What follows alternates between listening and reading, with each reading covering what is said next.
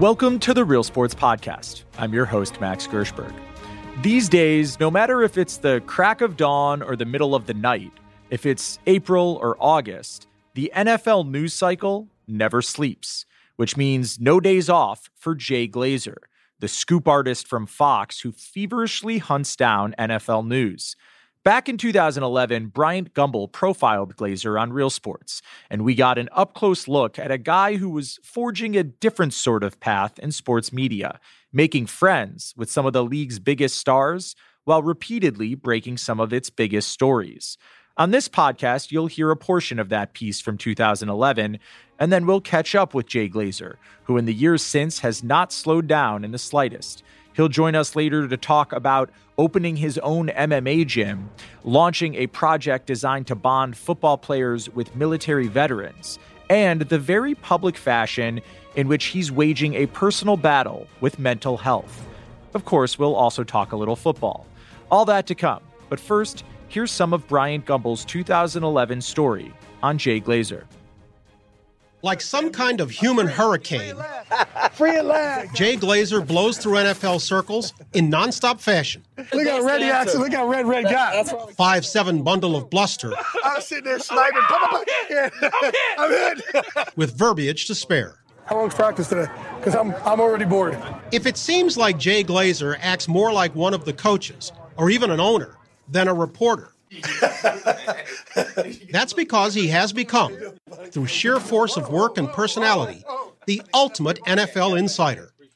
A guy who can go to any NFL venue, talk with any NFL person, and dig up dirt like no one else in the business. In part because he's a 41 year old going on 14. That is the worst. Are you uh, seriously? If you want to get the boobies gone, get the heart rate up.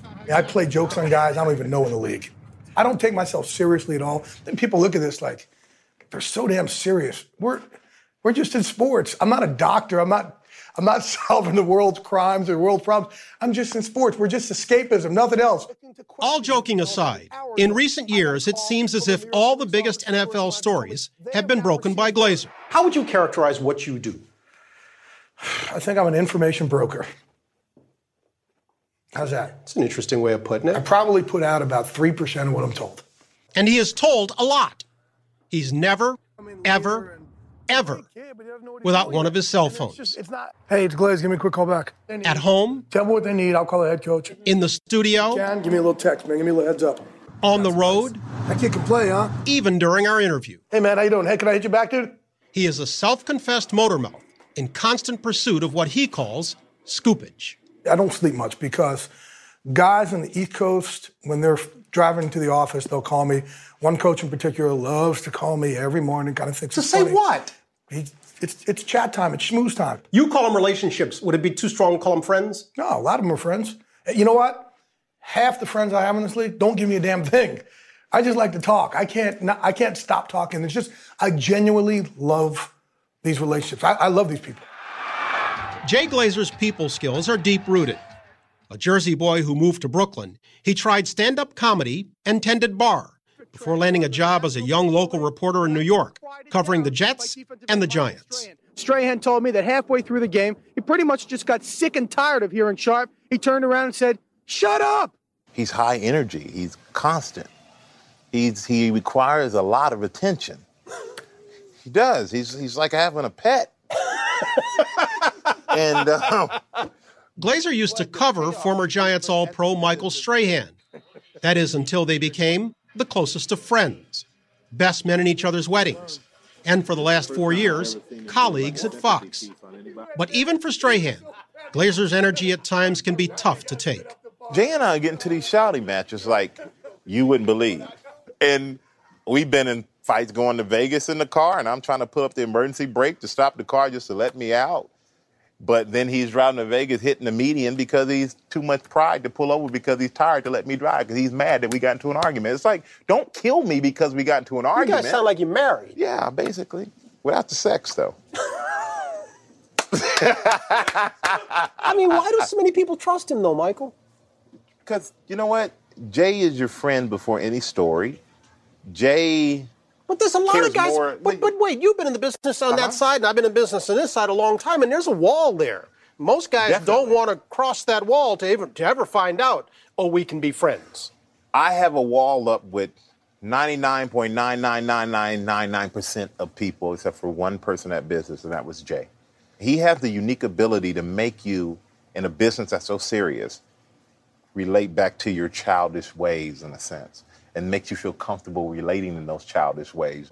Glazer's childish ways paid off when Fox Sports came calling in 2004. Hi, Fat Boy. love it. I love it when you sit back here, Chad, like he's really direct and stuff. I'm like, No, no, he always knows my shit.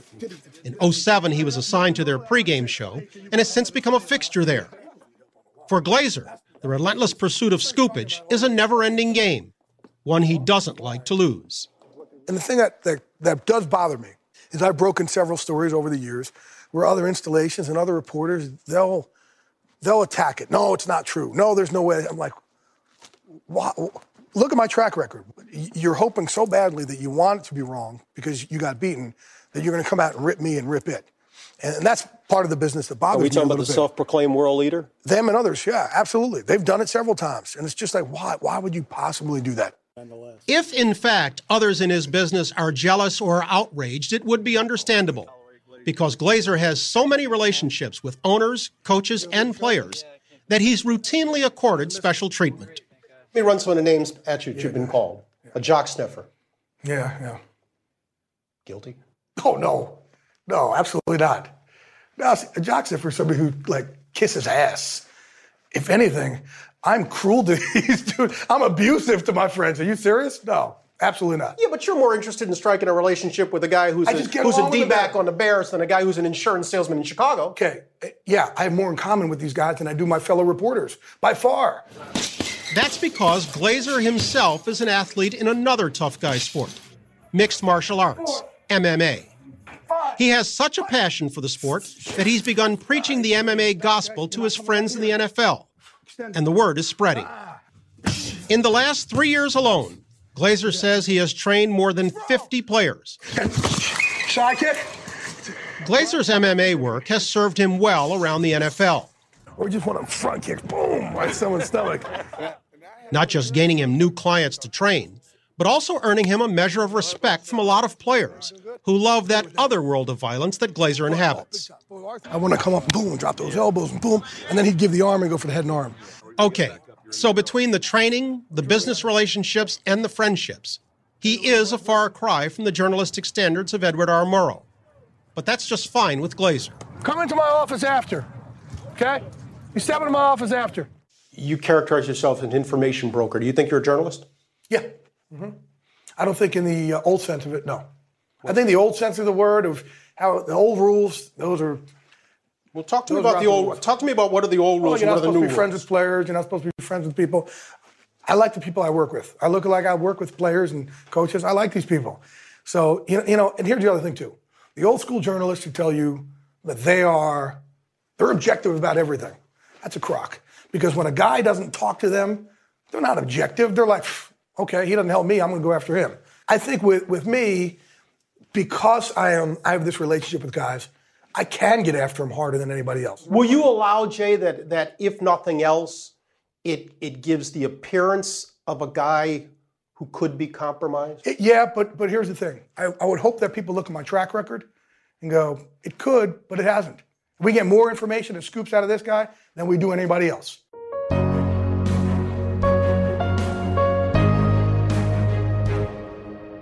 And we're now joined by the scoopage extraordinaire himself, Jay Glazer. Jay, thanks for coming on. Absolutely. Good to see you guys and talk to you guys again.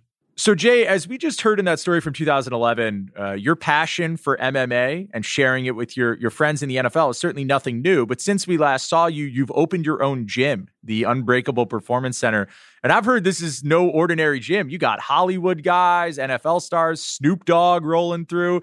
Are these all your your buddies? Like, how did you manage this? Well, they are now. Our commonality was health is wealth. We all wanted to train together. And like for me, you guys saw like how passionate, like I've always needed a fight team. And it's kind of weird with, with my social anxiety.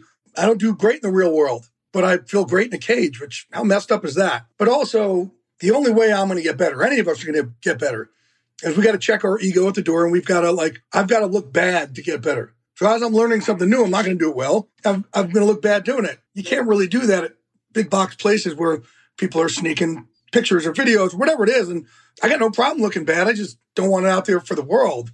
So I opened up a, a private place where we can all just be. And, and our, our place is interesting. I don't have a single mirror in the place because I'm such a team oriented guy. I literally look at it like I don't want anybody else's back turned to the rest of the team. So we all do this together. I also put a mental health professional in there. So our motto is we build you up from the inside out. So it's been pretty cool. And we all are together a team. Doesn't matter who you are. So when you come in and work out, your group may be you and me and Wiz Khalifa and Chris Pratt and the CEO of this company and agent over here and a record guy over here, or a music guy over here and a sports guy over here. But we all lift each other up. That's the coolest thing. We all lift each other up together. Another group represented in kind of this eclectic mix that you work with in the gym is military veterans. Yeah. And you've hatched a plan to kind of bond them with NFL players. How did that all come together? I kind of looked at it and, you know, I've gotten involved in the NFL in 1993 and man, I've just seen too many guys go by the wayside. And thanks to Fox and thanks to my work with MMA, I've gotten to travel around the world and either train troops or uh, be there for troops and celebrate Thanksgiving with troops or Veterans Day for a couple decades now. And I saw them having the same struggles our football players and now fighters and different athletes for when the uniform came off. So I know, trust me, I know the job is completely different, but the struggle is the same. And it's much easier to attack your struggles when you have someone to walk this walk with. So I said, man, athletes look up to combat vets, combat vets look up to pro athletes. Let's put them together. And let's kind of remind us it wasn't the uniform that made you great. It's what's behind your rib cage. But if you don't have anybody remind you of that, then who does? So now I built these teams together. We built these teams together where you come into an MVP session. It started at Unbreakable Performance Center with just a couple of homeless veterans, a few of them who now work for MVP. They're now employees there. And a couple homeless veterans, a couple NFL players who are struggling, a couple fighters who are struggling. And it's become this big, beautiful movement throughout the country. Six and a half years in, seven locations. And we train together for about a half hour just to give you that burn. But after we have these mental health huddles and we just sit on these mats and, and we talk it out. It's peer on peer counseling. It's, it's pretty damn cool. I'm pretty proud of them. Right. And that's MVP, that's merging veterans and players, right? Yeah. You know, much has been made, Jay, of the, the punishment NFL players put their minds and their bodies through. But did it uh, alarm you at all that they seem to share so many of the scars and difficulties that you saw plaguing combat vets? Alarm, not alarm. I, am proud. Like their vulnerability is beautiful, and, and that's the thing. And look, very first thing I said to these guys, you play in the NFL, that's not who you are. But what you have behind your rib cage that got you to beat out millions and millions to play on that level, that's who you are. That suddenly just doesn't just leave when the uniform comes off. But same with our combat vets. They go overseas and they do such incredible things. They have grace under fire. They got courage under pressure. They're selfless. They don't know me or you or my kid yet. They leave their own families to go try and make sure that we feel safe. It's unreal. But they come back over here and they're like, oh, I'm different. And my thing is, no, you're different. Different is good. Different leads to success. But if no one reminds them that, it, it's hard for them to embrace that. In fact, they're ingrained not to have individuality. So I, I want to remind them what the greatness is all around. And when you share this you know, common struggle, you got a crew to walk this walk together with, it's really easier to tackle anything. Right. As you noted, a lot of this work does center on mental wellness, and and you yourself have been very open about um, your own battle with with mental health. You've called it fighting the gray. What is fighting the gray, and how long have you been in that fight, Jay? So it's the only thing I know. It's my earliest childhood memory. And when we did our last the feature that we did with Bryant, the whole thing was, man, Jay Glazer is crazy good at what he does because he's crazy. And think about that, right? So I had to act crazy, if you will. And the crazy was to hide the pain, right? And crazy is a badge of honor in football and fighting. So that crazy now I call the gray. But I had to build up that crazy, funny character to hide what's really been going on behind my eyes. So every time you've seen me on Sunday, every time since I've been at Fox, I have had a panic attack going on the air every single time. And I thought for, um, before we talked mental health, I thought I was having a heart attack for 10 plus years and getting my heart checked out. Just, I didn't know what it was. I do now. You know, the pain was, has always been strong to the point where um, it's an everyday battle. Getting out of bed this morning was hard for me. It's never not. And because I wake up, this gray is this anxiety and depression, which tells me the universe hates me. I'm not worthy of being loved. The sky is falling. Everything bad's going to happen.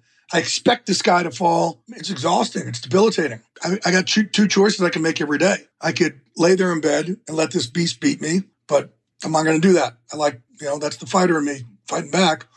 Um, so I've had to figure out ways once I get out of bed then I'm relentless in life. I go after it. And because I don't know how to love myself from the inside out, this depression, anxiety, like now kind of thank God I, I have it because I wouldn't be where I am today without it because it's gotten me to go, got me to go do such big things where Bryant Gumbel does a, you know, double feature on me uh, because I've had to try and find that self worth from the outside in. I've had to go do these great things so I could figure out how to be loved from the outside in and hope that one day they meet in the middle. I'm not there yet. I'm a work in progress. I hope to get there one day. And with this book that I just came out with, you know, Unbreakable, th- this allows me not to have to hide it anymore. Uh, but it also more, more than anything allows other people to hear it and go, Oh my God, you too? Him too?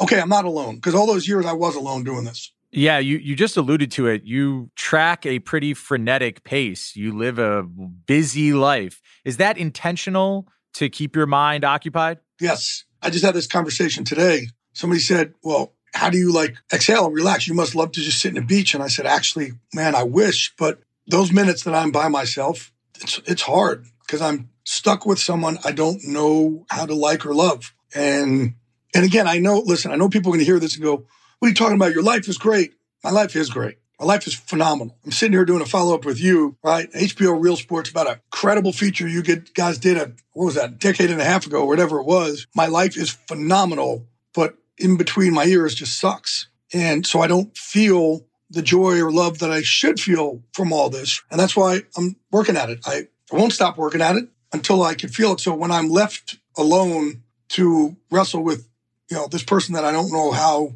I don't feel worthy of, of being loved, it's actually painful for me. So I'm on the go all the time to distract myself. At its worst, in your darkest moments, Jay, how bad has it gotten? It's bad. It's um I'll never be suicidal because I will not put that on anybody else. Um, if one thing I could do is take on pain, but it's it's that bad where you're just hoping, man, I'm just hoping today I don't wake up, and um, it sucks. I mean, it just it sucks, and that's that's usually half the month, and that's been my whole life. Not, this isn't new, but now, man, God blessed me with the ability to communicate. Now I have this platform. We can be open about it. And I guess that's what's new. I've been talking about it behind closed doors at MVP for six and a half years. And so there, so also I knew, man, I, you know, and I, in the, in the book that I wrote, I give a guide of how I get through it, how you can get through it. And I know it works with them. So then I was like, all right, it works with them. And that's a high risk group. I'd like to really help the masses out now. And it has been, uh, the reaction has been, been pretty damn beautiful. You operate in some fairly macho cultures, Jay, the NFL, MMA. I imagine mental illness in those worlds can be stigmatized or sometimes viewed as weakness.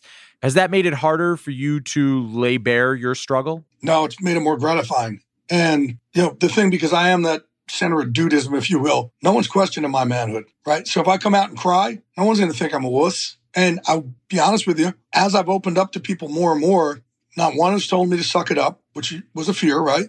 Not one has told me I'm a wuss.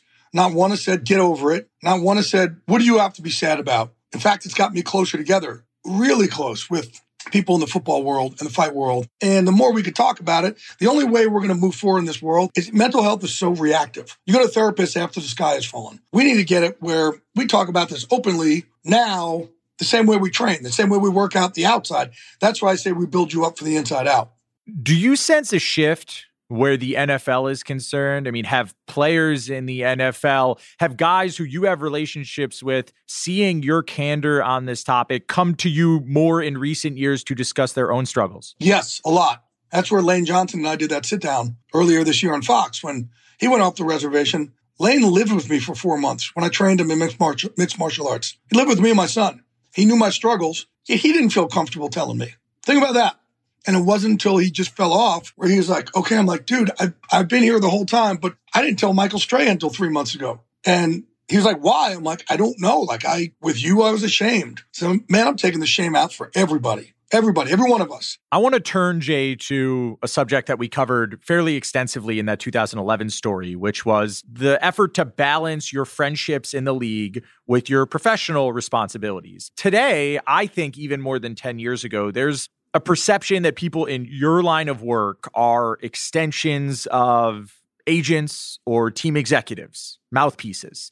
Surely you hear that, right? So here's where I, I think I changed the way I helped change the way this this is done. Because because back then, remember, yeah, you're right. People looked at it like, oh my God, this guy in his relationships. I'm like, no, my relationship, that's that's how this should be done. Again, I said it back then, I'll say it again. We are just in sports. We're escapism. I'm not covering important stuff. I'm not covering Ukraine and the Middle East and all that. Like, nah, we're sports. So I've never taken myself too seriously. But look what happened over the years. Everything has become relationship based, right? No one's just sitting there using their pen as a weapon anymore. So think how much things have changed. Everybody is now trying to have those same relationships. Back then, they were like, no, you can't do this. I'm like, you guys don't decide how I put food on my, my plate. And back then too, was only a couple of years before I did this with you guys. I was making 9,500 bucks a year. First 11 years of my career. I made $9,450 a year. So I did things my way to help survive. And I've always done it differently. So yeah, I did it differently to start those relationships. And eventually those other report, I had those same reporters who used to kind of rip on, on me and Michael Strahan about it, would say to me, Hey, it's kind of like we can't beat you, join you. How do we have relationships? And I said, you guys got to ask yourself, you just got to be authentic and ask yourself that. But no, I think it's all relationship based now where you don't get by if you don't have relationships in this league. Now, that's not saying don't be objective. But as you said, your niche, scoopage, if you will, has become much more crowded. Everyone's oh, yeah. on social media, everyone's racing to get the story first. So, has the job become harder and has it become more difficult to navigate that balance between being first but being right? So, I shifted my my focus. I used to always want to be the first one out, right? And then first it was again, it was me versus two guys at ESPN, Lenny and, and Clayton, um, and Mort to four. And then it was me versus six, then 10, then 20. Then NFL Network came about.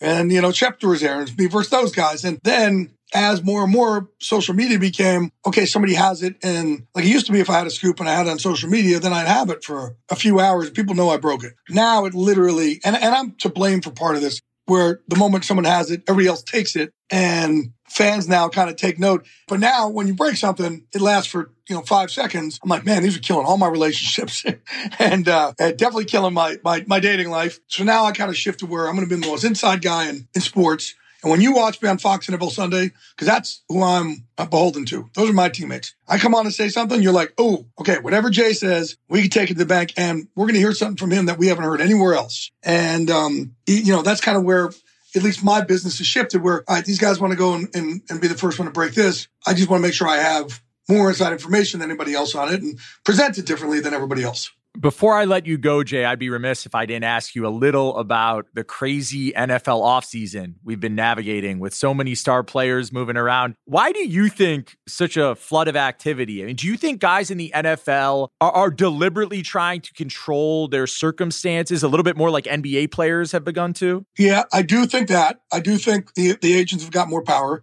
but I also think the Rams, they mortgaged everything for a title. Team see that, it's copycat league. Well, let's do that. But he also, you know, Tom Brady navigated his way uh, down to Tampa last year. Russell Wilson navigated his way now to Denver. So I do think NBA, yes, guys are, are, trying to feel their way, get a little bit more power. Um, Jalen Ramsey basically did that to the Rams, you know, to navigate himself out to the Rams. Um, Odell, same thing, right? So I think you're seeing that. But I also, and listen, the craziness too, the NFL is the greatest reality show in the world. Like, it's not the Kardashians. It's the NFL. You know, every time there's so many things that happen, we're like, can't make it up. I just got back from the NFL owners meeting. And actually, you talk about relationships. Every year, Mike Tomlin and I have started this little gathering session down there for me and him and half the head coaches in the NFL. And we just talk openly. It's great. And we, you know, brought up some stories. And it's just, again, it's like, man, if we weren't part of this league, if I was a Hollywood producer and somebody came with a script with some of the stuff that, you know, goes on in this league, you get laughed out of the room. Like there's no shot this really happens. When yes, in fact, it really does happen. So speaking of the craziness, right? Let's let's let's tabulate a little bit. We've had Brady retire then unretire, Russell Wilson traded, Deshaun Watson, Tyreek Hill, Davante Adams, Aaron Rodgers staying, megastars, megastars changing teams. Bruce Arians right. just retire. Bruce Arians abruptly retiring. Of all the moves we've seen this offseason, when we look back, Jay, in five years, which transaction do you think will have made the biggest difference in terms of wins and losses? Aaron Rodgers staying in Green Bay. Yep. So a non-move. A non-move. A move that could happen. He had the right to make it happen. So Aaron Rodgers staying in, in I do love what the Raiders have done too, by the way. I think Dave Ziegler's done a great job over there. Um, but I think, yeah, I think that will probably be the biggest in my, yeah. Well, as as the resident Bills fan on our staff, I was hoping you were going to say Von Miller, oh, but we'll get we'll give you a pass. Move. People like to beat up on on that quarterback over there. That quarterback special. Every week at Fox, I do this thing, uh, hashtag Ask Glazer or mailbag. And almost every week, fans will chime in, like kind of ripping on him. And Bills fans like, dude, this guy's going to have a ring on his finger one day. He's different. He's special. All right. Well, Jay, it's great to catch up with you. I'm sure you've got a crazy month upcoming with the NFL draft and everything else. So we appreciate you making the time and best of luck with with everything you've got on your plate. Appreciate it, brother. Thank you. And that'll do it for today's Real Sports podcast. We'll be back with a new episode following the premiere of the next Real Sports on April 19th. And a quick reminder to everyone listening you can watch all recent episodes of Real Sports with Bryant Gumbel on HBO Max. I'm your host, Max Gershberg. Thanks for listening, and please join us again next time.